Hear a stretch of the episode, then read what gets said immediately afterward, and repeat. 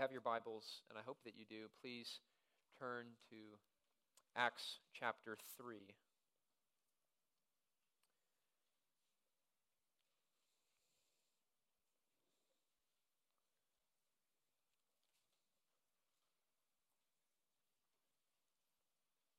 Acts chapter 3.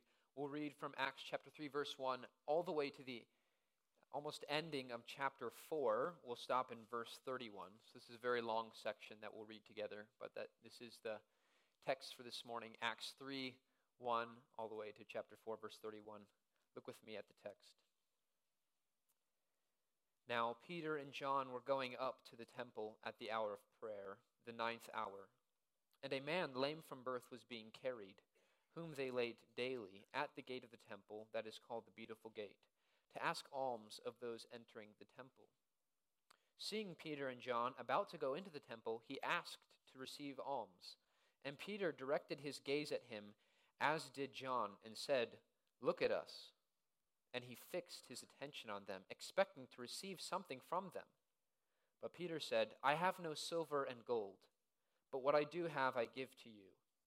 In the name of Jesus Christ of Nazareth, rise up and walk. And he took him by the right hand and raised him up.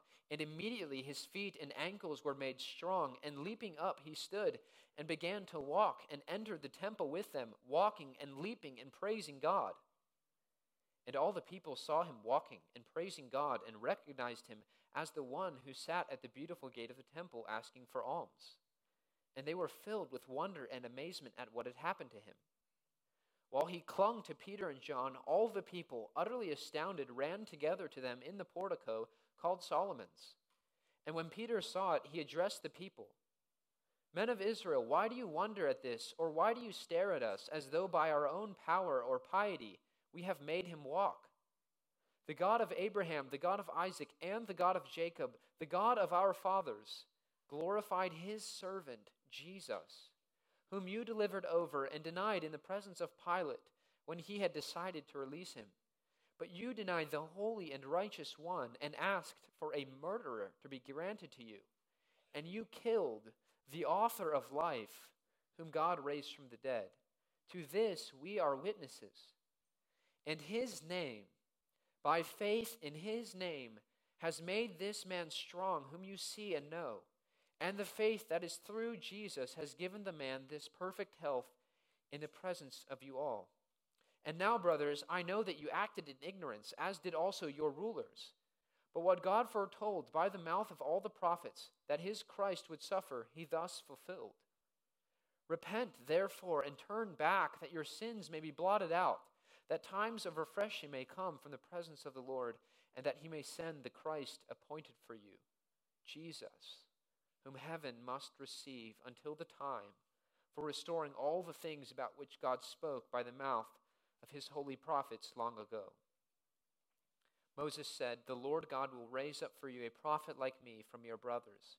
You shall listen to him in whatever he tells you. And it shall be that every soul who does not listen to that prophet shall be destroyed from the people. And all the prophets who have spoken, from Samuel and those who came after him also proclaimed these days You are the sons of the prophets and of the covenant that God made with your fathers, saying to Abraham, And in your offspring shall all the families of the earth be blessed.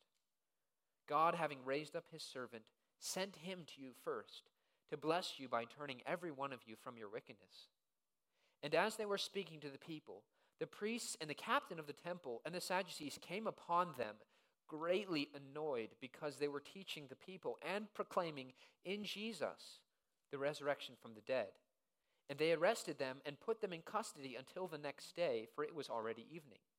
But many of those who had heard the word believed, and the number of the men came to about 5,000.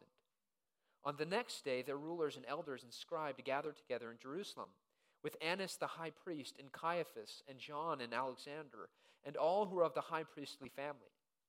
And when they had set them in the midst, they inquired, By what power or by what name did you do this? Then Peter, filled with the Holy Spirit, said to them, Rulers of the people and elders, if we are being examined today concerning a good deed done to a crippled man, by what means this man has been healed, Let it be known to all of you and to all the people of Israel that by the name of Jesus Christ of Nazareth, whom you crucified, whom God raised from the dead, by him this man is standing before you well. This Jesus is the stone that was rejected by you, the builders, which has become the cornerstone. And there is salvation in no one else, for there is no other name under heaven given among men by which we must be saved. Now, when they saw the boldness of Peter and John and perceived that they were uneducated, common men, they were astonished, and they recognized that they had been with Jesus. But seeing the man who was healed standing beside them, they had nothing to say in opposition. But when they had commanded them to leave the council, they conferred with one another, saying, What shall we do with these men? For that a notable sign has been performed through them is evident to all the inhabitants of Jerusalem, and we cannot deny it. But in order that it may spread no further among the people, let us warn them to speak no more to anyone in this name. So they called them and charged them not to speak or teach at all in the name of Jesus. But Peter and John answered them, Whether it is right in the sight of God to listen to you rather to, than to God, you must judge. For we cannot but speak of what we have seen and heard. And when they had further threatened them, they let them go, finding no way to punish them because of the people, for all were praising God for what had happened. For the man on whom this sign of healing was performed was more than forty years old. When they were released, they went to their friends and reported what the chief priests and the elders had said to them.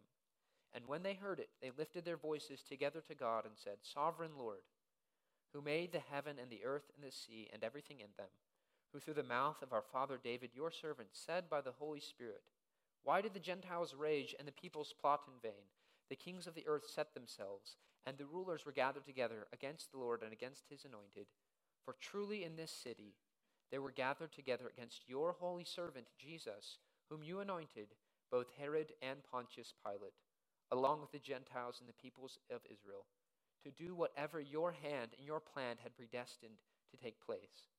And now, Lord, look upon their threats and grant to your servants to continue to speak your word with all boldness, while you stretch out your hand to heal, and signs and wonders are performed through the name of your holy servant Jesus.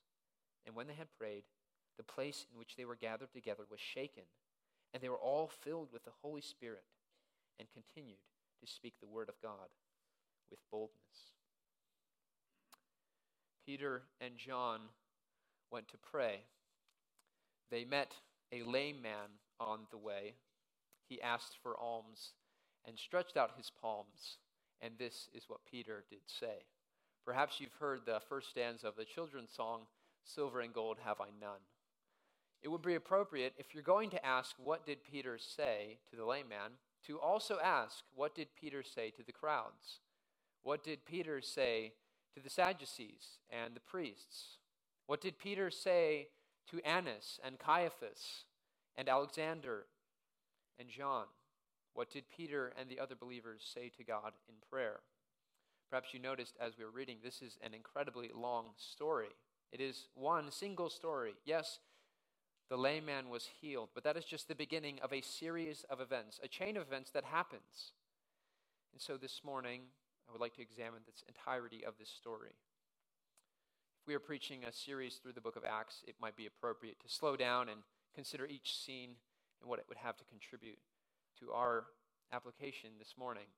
Like you were examining the pearls on a pearl necklace but there is a chain that binds all of those pearls together. And there is a chain in this story that binds each of these scenes together.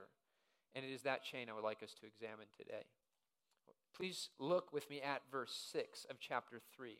What is the chain that binds all of these scenes together? Look with me at verse 6 of chapter 3. Peter says, I have no silver and gold, but what I do have I give to you. In the name of Jesus Christ of Nazareth, rise up and walk. Now glance down with me at verse 16 of chapter 3. And his name, by faith in his name, has made this man strong, whom you see and know. And the faith that is through Jesus has given the man this perfect health in the presence of you all. Now look with me at verse 7 of chapter 4, the next scene. Peter is arrested. He's thrown into prison. He's brought the next day before the chief rulers, and they ask him, verse 7 of chapter 4 And when they had set them in the midst, they inquired, By what power or by what name did you do this?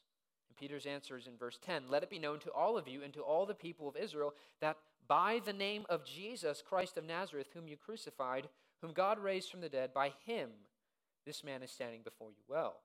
Then he proceeds to say, look at verse 12 of chapter 4 and there is salvation in no one else, for there is no other name under heaven given among men by which we must be saved. In response, the leaders, look at verse 17, say to Peter and to John, But in order that it may not spread further among the people, let us warn them to speak no more to anyone in this name. So they called them and charged them not to speak or teach at all in the name of Jesus. They're released, they pray to God, and they close their prayer in verse 30 of chapter 4, saying, Through the name of your holy servant, Jesus. What is the chain that binds all these scenes together? It's the name. It's the name of Jesus. And so this morning, if there was a title for the sermon, it would be this What's so special about Jesus' name? This is the question I want us to consider this morning. What's so special about Jesus' name, that it would bind all of these scenes together, that Luke would give particular emphasis to belabor the point that Jesus' name is in every one of these scenes. What's the significance behind this? And this morning I'll give us three simple words to help us answer this question what's so special about Jesus' name? The first is this word authority. What's so special about Jesus' name? The first is this word authority. If you look at the text again with me this morning at verse 6, Peter says, I have no silver and gold, but what I do have I give to you. And he gives him something, and that something is the name of Jesus.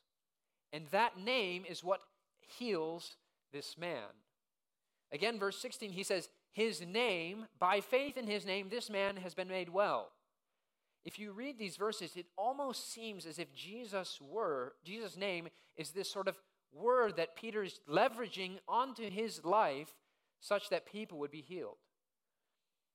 You might arrive at that conclusion if you keep reading it, chapter 4, verse 7. It says, By what power or by what name? There, the word name is almost put in equivalence with this idea of power and authority.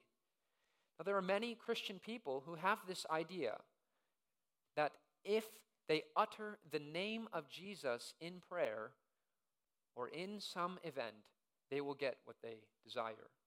There are many, many professing Christians who say things in the name of Jesus, fill in the blank, let it be done, expecting to receive whatever they put in that blank.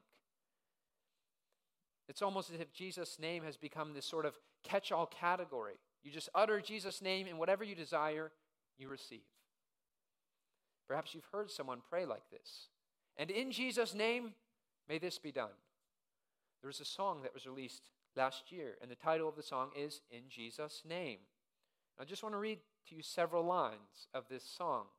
I speak the name of Jesus over you. I pray that the fear inside would flee in Jesus' name. I pray miracles over your life in Jesus' name, in Jesus' name. I speak the name of all authority. There is an understanding about this phrase, in Jesus' name, that is not what this text is trying to communicate that views Jesus' name almost as this magic word. You invoke the name of Jesus, and whatever you desire happens. Now, as believers, we know this experientially.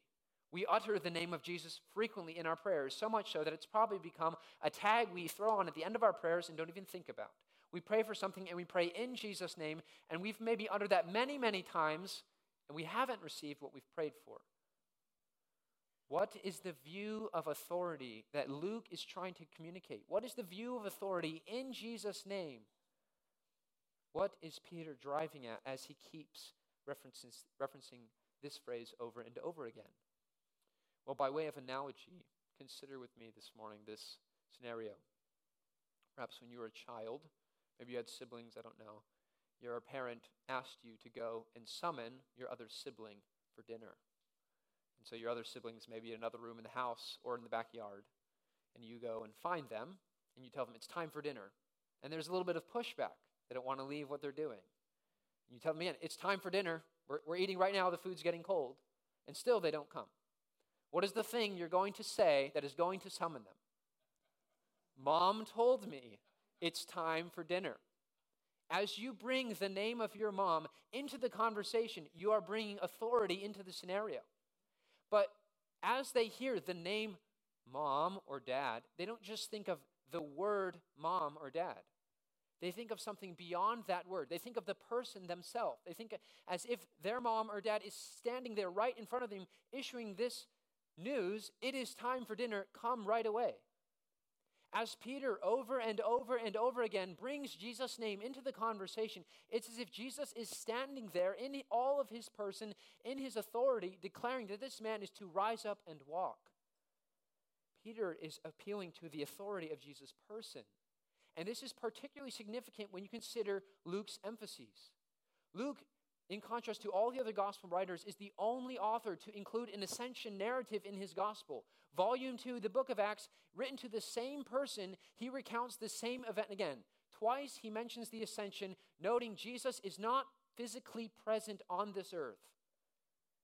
And yet, at the same time, at the beginning of Acts, Acts 1, he says, In the first book, O Theophilus, I have dealt with all that Jesus began to do and teach.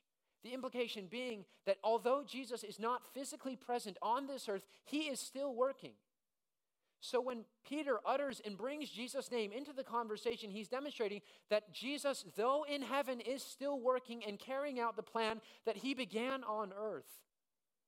And so Peter brings Jesus' name to the forefront of the conversation.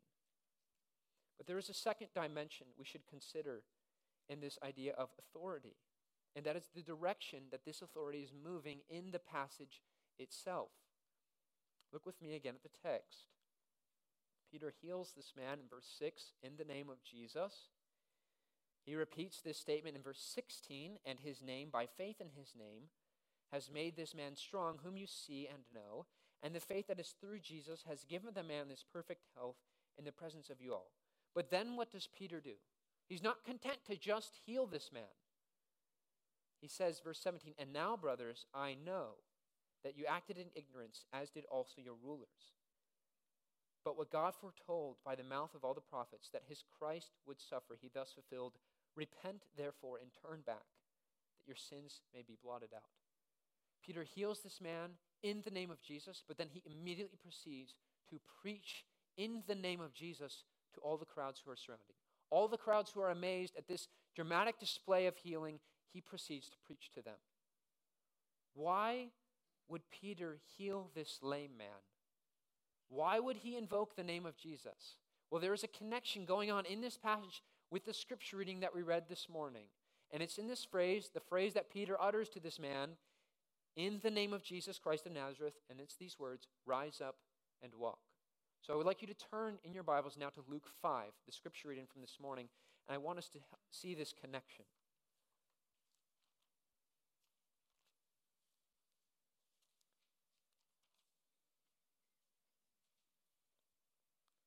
You're in Luke chapter 5, consider this story again with me this morning. Luke, Jesus is healing a paralytic man, a man who has a very, very similar physical malady to the one that Peter heals. Notice Jesus' first words in this conversation, verse 20 Man, your sins are forgiven you. Now, what is the response of everyone surrounding him? Well, look at verse 21. The scribes and the Pharisees are questioning, they're accusing Jesus of blasphemy because they know only God can forgive sins. And Jesus, in response, poses this scenario Which of the two is easier to say? and this is very important, which is easier to say? Is it easier to say, Your sins are forgiven, or rise up and walk? Well, we would know that the miracle that is greater is for a person not to be healed from their lameness, but to be healed spiritually. We know that that's a greater miracle, but that's not what Jesus is posing. He's saying, which is easier to say? You can say to someone, Your sins are forgiven, and no one will know because that's an internal reality. But if you say to someone, Rise up and walk, and they do not rise up and walk, it is clear that your words are in vain. And so he says, verse 24, but that you may know that the Son of Man has authority on earth to forgive sins, he said to the man who was paralyzed, I say to you, rise, pick up your bed, and go home. There is a stamp of authority on Jesus' message because he heals the man. Now return to Acts 2 and make the Acts 3 and make the connection. Twice in the book of Acts, the name of the word name is mentioned prior to this narrative. And I want you to just glance at the wording of the previous reference, and it's Acts 2, verse 38. Peter is preaching, and notice specifically the language of what he says. Peter says, Acts 2:38, to all the people around, repent and be baptized, every one of you, in the name of Jesus Christ for the forgiveness of your sins, and you will receive the gift of the Holy Spirit. Do you see the connection? The very next chapter, after Peter has just said, In the name of Jesus, you may have all of your sins forgiven, he walks into the temple and he sees a man who is lame and he says, Rise up and walk. It's as if a stamp of authority is placed upon his message, that stamp being that Jesus Christ of Nazareth has the authority to forgive you of all of your sins. Do you see why Peter would invoke the name of Jesus? Peter is bringing the authority of Jesus into the conversation. And that authority is in the direction of forgiveness of sins. Why does the name of Jesus have the authority to forgive you of your sins? Well, there's one other mention of this word name previous in Acts 2, and I want to make this connection as well. Look with me in Acts 2, verse 21. Peter is quoting from Joel and he says, It shall come to pass that everyone who calls upon the name of the Lord shall be saved. This word Lord is the covenant name of God in the Old Testament. All the Israelites would have known if they call upon the covenant name of God, that is the name whereby they might experience salvation. That God's person is one who saves, He's a saving God. Then he equates at the end of his sermon if you repent and believe in the name of Jesus, you will be saved you'll have forgiveness of your sins. He's making a statement about the deity of Jesus Christ, that Jesus alone has the authority to forgive you of your sins. So when you come to Acts 3 and he heals the man, it is no surprise we see the direction. Look at the direction that happens in chapter 4. Remember, he's brought forward. They ask him, By what power or by what name did you do this? And he says, let it be known to all of you and to all the people of Israel that by the name of Jesus Christ of Nazareth, whom you crucified, whom God raised from the dead, by him this man is standing before you well. It's the name of Jesus. It's, it's the person of God who's responsible for healing this man. But then look at verse 12. And there is salvation in no one else, for there is no other name under heaven given among men by which we must be saved. Again, this is a statement of authority. Peter is drawing attention to the authority of Jesus Christ as God to save you of all of your sins. It would be naive this morning to think that every single person in this room has called upon the name of Jesus to be saved. It would be naive to assume that in the gathering of this many people, that every single person in here is following the Lord Jesus Christ as their Savior. Perhaps you're a child in here this morning. You're eight, you're 10, you're 12, and you've never called upon the name of Jesus to save you. You've never accepted the fact that you are in need of saving. This is the moment for you to receive the Lord Jesus Christ as your Savior. In Him alone is salvation. Many in here have called upon the name of the Lord. What would be the application of this authority for you? as you step out into the workplace this week or into your community, in a very real sense, you bear authority. You go in Jesus' name. You have knowledge that not everyone else does, and that's this authoritative knowledge that in Jesus' name alone is salvation. You have authority. What does that inform your proclamation of the gospel? How does that structure the way you present Jesus Christ? Jesus Christ is not just an option of many, Jesus Christ is the only option. He alone is salvation. In the name of Jesus Christ is authority. That brings us now to a second dimension of the significance of Jesus' name. What's so special about Jesus' name? Well, Jesus' name displays authority. But there is also one other word I want to give you, and that is this word association. What's so special about Jesus' name? Well, association.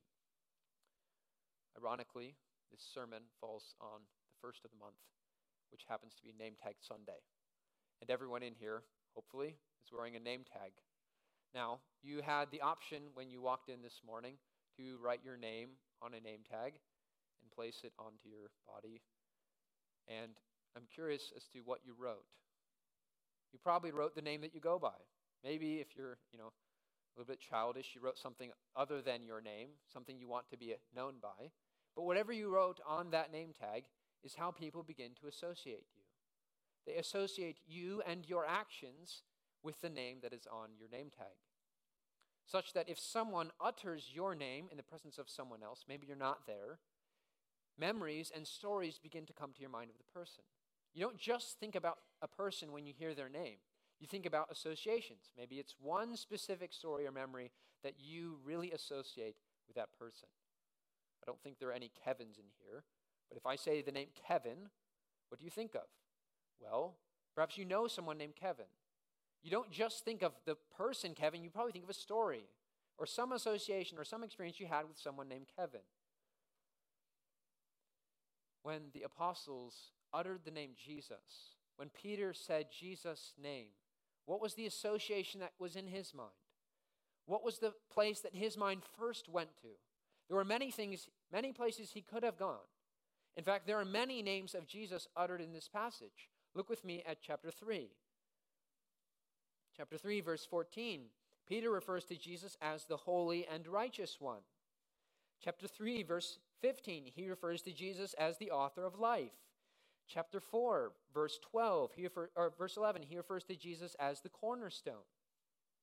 Beyond all of these associations that Peter has in his mind about the name of Jesus, there is one that rises to the surface. And that is this word, servant. Look with me again at chapter 3, verse 13. 13. The God of Abraham, the God of Isaac, and the God of Jacob, the God of our fathers, glorified his servant Jesus. Look with me at chapter 3, verse 26. God, having raised up his servant, sent him to you first to bless you by turning every one of you from your wickedness. Then in the prayer, twice they refer to Jesus as the servant, chapter 4, verse 27, and chapter 4, verse 30. The association that Peter has in his mind about the person of Jesus is that Jesus is the servant. When we, when we hear the language of Jesus as the servant, perhaps we're immediately our mind goes to something menial. We understand that Jesus came not to be served, but to seek and to save those who are lost. Maybe that's where our mind goes. And that would be appropriate. Jesus served his disciples. He served many people. He served them through healings. He washed his disciples' feet. But Peter here is moving beyond just this idea of service to make a theological connection about Peter, about Jesus' name. And that Jesus is the servant. He is a specific servant. Perhaps you know the servant that Jesus, or that Peter is referencing Jesus to be. And if you don't, that's okay. I would like to show it to us this morning. We need to work through about four, three or four passages in Isaiah, and we'll do so rather quickly. So if you could turn to Isaiah chapter 42, we can make this understanding. What is the association that is behind Jesus' name, primarily in the mind of Peter? And it is this idea of Jesus as the servant. In Isaiah chapter 42, look with me at verse 1. As you're turning, there are three there are four songs in the book of Isaiah called the servant songs. And every single one of them is about Jesus Christ. They're about the Messiah, about one who is to come. This is the first of them. Look at chapter 42, verse 1. Behold, my servant, whom I uphold, my chosen, in whom my soul delights, I have put my spirit upon him. Well, it's interesting. At the beginning of Luke's gospel, in Luke chapter 4, Luke is the only gospel writer to include Jesus quoting from Isaiah 61 that the Spirit of the Lord is upon him. He's making this connection between Jesus and the servant. Turn with me to the next servant song that's in chapter 49 in Isaiah. Chapter 49, this is the second servant song about one who is to come who will be known as the servant. Look at verse 5. And now the Lord says, He who formed me from the womb to be his servant now we understand what the mission of the servant is it's to bring Jacob back to him, to restore the nation of Israel. Look with me at verse 6. Is it too light a thing that you should be my servant? To raise up the tribes of Jacob and to bring back the preserved of Israel. I will make you as a light for the nations, that my salvation may reach to the end of the earth. The purpose for the servant is that salvation would go to the end of the earth. And then turn with me, we'll go just for sake of time to the last servant song, and you know this one. This is a servant song that is referenced often in relation to Jesus. It's Isaiah chapter 53. So turn with me to Isaiah 53. What is the association? In Peter's mind, it's Jesus is the servant. What does the servant come to do? The Spirit of the Lord is upon the servant. He's going to come and bring salvation to the ends of the earth. How is he going to do that? In verse uh, chapter 53 answers that question. But glance with me earlier in chapter, verse 13 of chapter 52, where this song begins. Chapter 52 of Isaiah, verse 13. Behold, my servant shall act wisely. He shall be high and lifted up and shall be exalted. You might think, wow, this servant is going to be glorified. He's going to be one who is significant. This exact language is repeated in Acts chapter 3 that the Lord has glorified his servant, Jesus. But how does that glorification process take place? What is the means by which this servant becomes associated so closely in the mind of Peter? Look with me at the wording of Isaiah 53. Just glance down at verse 3. He was despised and rejected by men, a man of sorrows, acquainted with grief. Verse 4 He's borne our griefs, He's carried our sorrows. We esteemed Him stricken, smitten by God, afflicted. Verse 5 He was pierced for our transgressions, crushed for our iniquities. Verse 6 All we like have sheep have gone astray. We have turned everyone to his own way. The Lord has laid on him the iniquity of us all. Verse 7 of chapter 53 He was oppressed, he was afflicted, he opened not his mouth. Like a lamb that is led to the slaughter, like a sheep that before its shearers is silent, so he opened not his mouth. Verse 8 By oppression and judgment he was taken away. And as for his generation, who considered that he was cut off out of the land of the living, stricken for the transgression of my people? When the apostles think of Jesus as the servant, when they ascribe that association to Jesus' name, they are ascribing suffering. They are ascribing affliction. They are ascribing all of that for the forgiveness of sins. They're ascribing all of that because the iniquity of us all was laid on him. So when you turn to Acts 3 and 4, and Peter describes Jesus as the servant. It's no surprise that the first place Peter goes in his preaching is to this quality of Jesus' life. The first place he goes when he preaches and says, in the name of Jesus, the first thing he describes is the suffering. Look with me at chapter 3, verse 13. The God of Abraham, the God of Isaac, the God of Jacob, the God of our fathers glorified his servant Jesus, whom you delivered over and denied in the presence of Pilate when he decided him to release him. But you denied the holy and righteous one and asked for a murderer to be granted to you, and you killed the author of life, whom God raised from the dead. The first place Peter goes is to the suffering that Jesus went through on your behalf so that you might have all of your sins forgiven. When Peter preaches again to the the Sadducees and the chief priests, notice where his mind goes. Verse 10 Let it be known to all of you, to all the people of Israel, that by the name of Jesus Christ of Nazareth, whom you crucified, he's going to this theology that Jesus is the suffering servant. This is the image that is embedded in his mind. So when you turn to the ending of this chapter and you read uh, Acts chapter 4, and you read verse 27 and then they pray to God, having ascribed culpability, having ascribed guilt to those people of Israel for crucifying Jesus. Notice what he says about the mission of the servant. Verse 27 Surely in this city they were gathered together against your holy servant, Jesus, whom you anointed, both Herod and Pontius Pilate, along with the Gentiles and the people of Israel. And you would expect him to say, they are guilty. And he's already said that. But notice what he says in verse 28 to do whatever your hand and your plan have predestined to take place. This is exactly in keeping with the flow of Isaiah 53. This is exactly in keeping with the mission of the servant. Isaiah 53, verse 10 it was the will of the Lord to crush him. All throughout the Gospel of Luke, Jesus has been reminding his disciples it is necessary. It is necessary. The plan of God for redemption is that the Messiah, Jesus Christ, would suffer. And finally, after years upon this earth, and Jesus having said it, now the disciples and the apostles have realized the plan. They have realized that God's will and his mission was that the servant would suffer, that it was his will that he would die and be crucified and rise again. If you're sitting here this morning as a believer, you are sitting here as a direct recipient of God's grace. That it was His will to crush His servant so that all of your sins would be carried away in Him. This is the greatest association you could ever ascribe to the name of Jesus. Jesus is the servant, the one who has borne our sins. What's so special about Jesus' name? It's authoritative. In his name is the power of God, it's the presence of God. In Jesus' name, there's an association, the association with the servant who's for- forgiven us of all of our sins. But that brings us to a third idea behind the name of Jesus, and that is this idea of imitation, or you could say emulation. Imitation, emulation.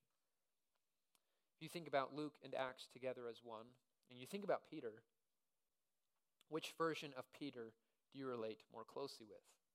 The version of Peter in volume 1, who denies Jesus Christ three times in front of everyday people, or the version of Peter in volume 2, who preaches Christ boldly in the face of people who were responsible for the death of Jesus? Which version of Peter do you tend to relate to you in your own evangelism? I dare say for us in here, it's not version 2. If you go around and you ask Christian people about their spiritual disciplines, you may find people who are you know, consistent in their time in the Word. But oftentimes you'll find Christian people who are frustrated and discouraged about their sharing of Christ, about the proclaiming of the gospel, about their preaching in the name of Jesus. It is very easy as a preacher to make people feel bad and guilty about their lack of evangelism. But that is not my intention this morning. If you notice this passage, you notice something about Peter.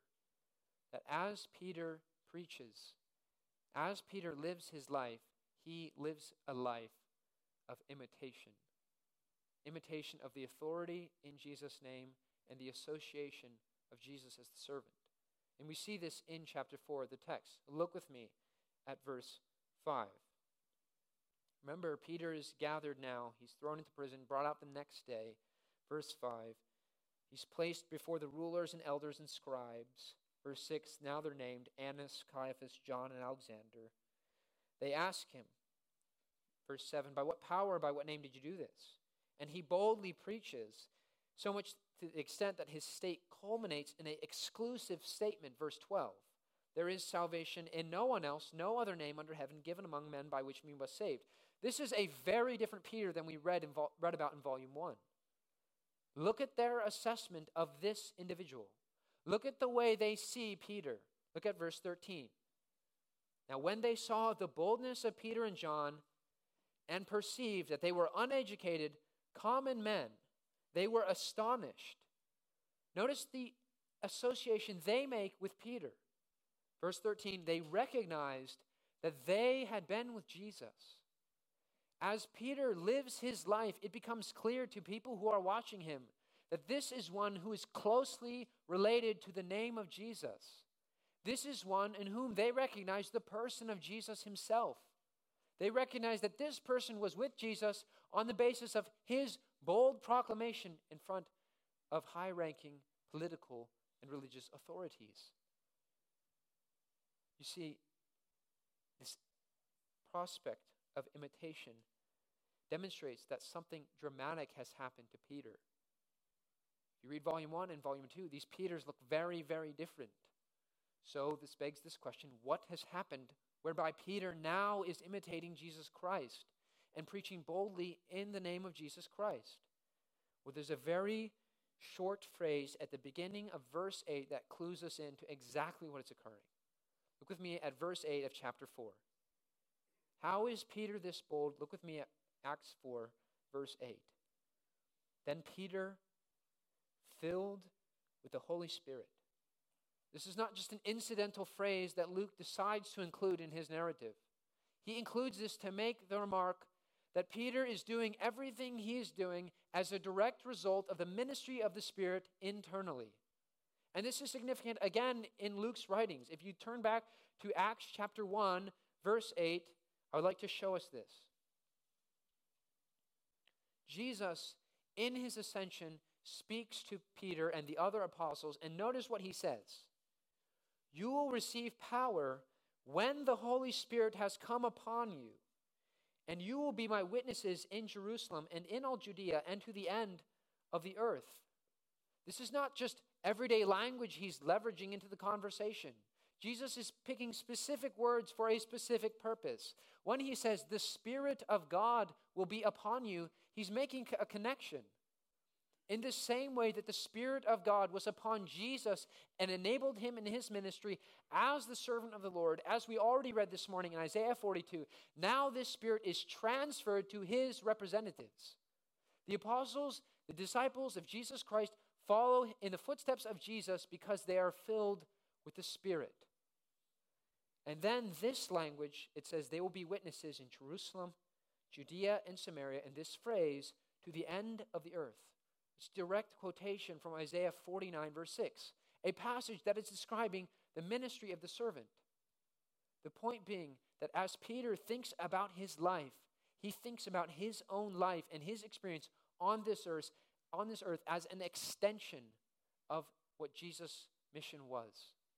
Jesus as the servant of the Lord is to proclaim salvation to the Gentiles, to the end of the earth. And now Peter says, in the same way, the Spirit of God is upon us, so that we may be witnesses to the end of the earth. So when Luke says, Peter, filled with the Holy Spirit, he preaches boldly, he's given us the solution. The difference between the Peter of volume 1 and the Peter of volume 2 is that the ministry of the Spirit of God is active in his heart and is giving him boldness. This is why in the prayer, Acts chapter 4, there is one request. After they're released, there is one prayer request. Look with me at Acts chapter 4, verse 29. What is that prayer request? That prayer request is exactly what we're talking about this morning. And now, Lord, look upon their threats and grant to your servants to continue to speak your word with all boldness. Well, notice the results. Look at verse 31. When they had prayed, the place in which they were gathered together was shaken, and they were all filled with the Holy Spirit and continued to speak the word of God with boldness. Perhaps you are here this morning and you are discouraged. Maybe the Lord has laid someone on your heart who you know who is an unbeliever and you know there is some sense of responsibility to you. As a Christian this morning, if you are seated here, you are standing on the shoulders of men and women for ages ago who have taken up the ministry of the servant, the ministry to proclaim the good news to the end of the earth. You sit here standing on their shoulders. These apostles carried forward the ministry of the servant. They proclaimed the gospel, and as a result, they were persecuted. But some heard and some believed, and those people went forward and left Jerusalem and went to other places in the earth. The gospel spreads out. And maybe in one region it's entirely snuffed out. They're all persecuted and they're all put to death. But the gospel keeps going forward until the point when you get arrive in the Middle Ages, the gospel is still going forward and going forward and going forward. And then men and women are bleeding and dying and sacrificing their life so that the ministry of the servant would keep going forward. And now, here this morning, you sit here standing on their shoulders, men and women who have taken up this mission, the mission of the servant. The Spirit of God is in you, enabling you to proclaim the good news, to proclaim that Jesus is the servant who bears away our sins, who has authority to forgive. that mission has now fallen to you. You may be discouraged this morning about your carrying out of that mission. But I'm here to encourage you. If you are a follower of Christ, the Spirit of God indwells you. You have everything you need. Perhaps all that you need is to take a moment and pray that God, by His Spirit, would give you boldness to preach, give you boldness to proclaim the good news. You may preach the good news and never see one person to come to Christ, but you have carried out the ministry of the servant. You may preach the gospel and be thrown into prison, but you have fulfilled the ministry of the servant to preach the good news and from time to time, oftentimes, to suffer. You may preach the good news, and 2,000 people, like in these stories, may come to Christ, and you have done the ministry of the servant. You may preach the gospel, and you may suffer for it, but you will have been faithful. You have been faithful to the calling that's laid down at the beginning of the church here in Acts chapter 3 and chapter 4. Ask us some probing questions this morning. Have we confused silence about Jesus as wisdom? Certainly, there's a ditch on either side in terms of evangelism. Brashness is not boldness. There's a way you can proclaim the gospel that is damaging to the gospel message to proclaim the gospel not in the spirit that the gospel has come to us in love and in sincerity with the reality of judgment, to proclaim it not in that spirit is to do message harm to the message itself. It's to distort the message. To proclaim that the message is only love is to distort the message. There's a way in which you can proclaim the message that is not honoring to it. I think if we search our hearts, we are more prone to silence than we are to boldness. We have confused silence with wisdom. Let me encourage us this morning that the Spirit of God will enable you to be bold about the proclamation of the gospel. It is not a different spirit that indwells you that indwelt Peter, that enabled Peter to minister. So, this morning, as we remind ourselves of the authority of Jesus to forgive our sins. As we remind ourselves as his association as the servant who has borne our sins away from us forever. As we remind ourselves of the importance of imitating this person in boldness, may God give us grace to carry out the mission of the servant. Let's bow our heads in word of prayer.